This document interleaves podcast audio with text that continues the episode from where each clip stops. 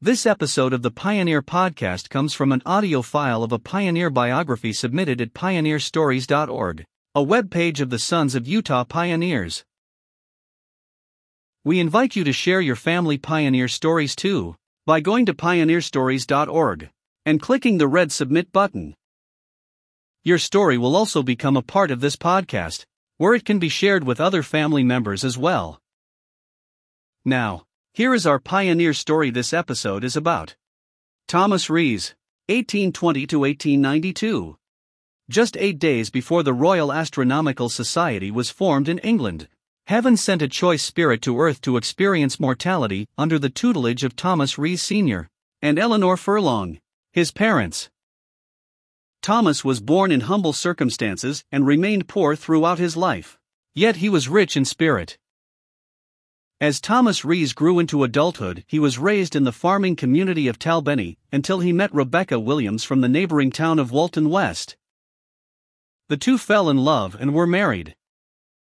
They remained in Talbenny on a farm while raising their family, which eventually grew to 12 children.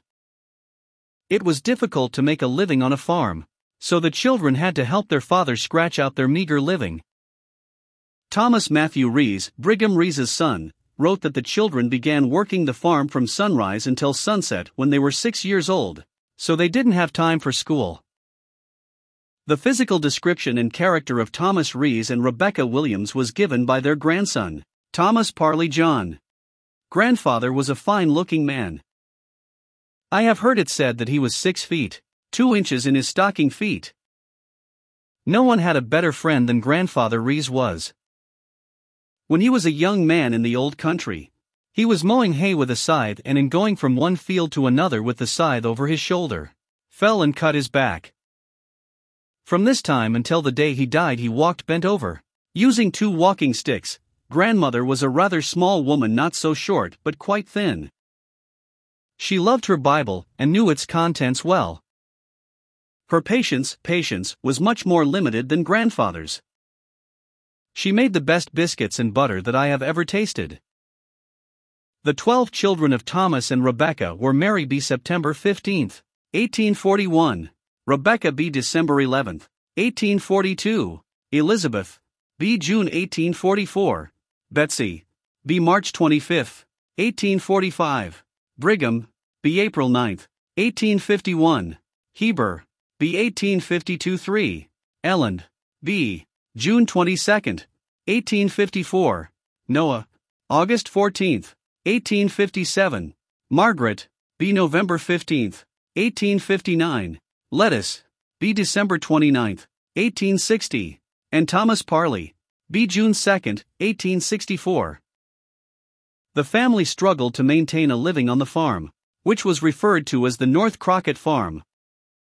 In 1865, Thomas sent Brigham, then 14 years old, to the home of a stonemason so he could learn to cut and lay stones because he wanted Brigham to have a better life than he. This would later prove a great blessing for the entire family. Thomas didn't believe in the teachings of the church that was forced upon them by England when they conquered Wales, but he had a strong belief in God. He believed that God had saved his life when he had fallen on the side, because he was bleeding profusely until he prayed. And the bleeding stopped after the prayer. This probably set the stage for his conversion to the Church of Jesus Christ of Latter day Saints. When the missionaries came, he and his family readily accepted the gospel. After they were baptized in 1866, Thomas and his family wanted to go to Utah with the saints, but he didn't have the money to do so. Thus, their pioneer pilgrimage began on their destitute little farm in Wales with an effort to save money for the journey. It took until 1868 for them to save enough to send Brigham and one of his older sisters to Utah. They sent them off with instructions to save money and help the rest of the family to come. Brigham sailed to the States on the steamship Colorado. If his sister traveled on the same ship with him, it was Elizabeth because she is the only one to closely match name and age. The ship carried 600 saints bound for Utah, and was the last of the year. It departed Liverpool on July 14, 1868, 6. and arrived at the Castle Garden Immigration Center of New York on August 7, 1868. They traveled by train to Florence, Nebraska. Another account says the train took him to Wyoming, then walked the last 800 miles from there to Utah because the rail hadn't been completed to Ogden yet. Records record him arriving in Utah in 1869, so he must have been delayed en route. Brigham would have been one of the last of the pioneers to walk to Utah before the Golden Spike was driven in Ogden.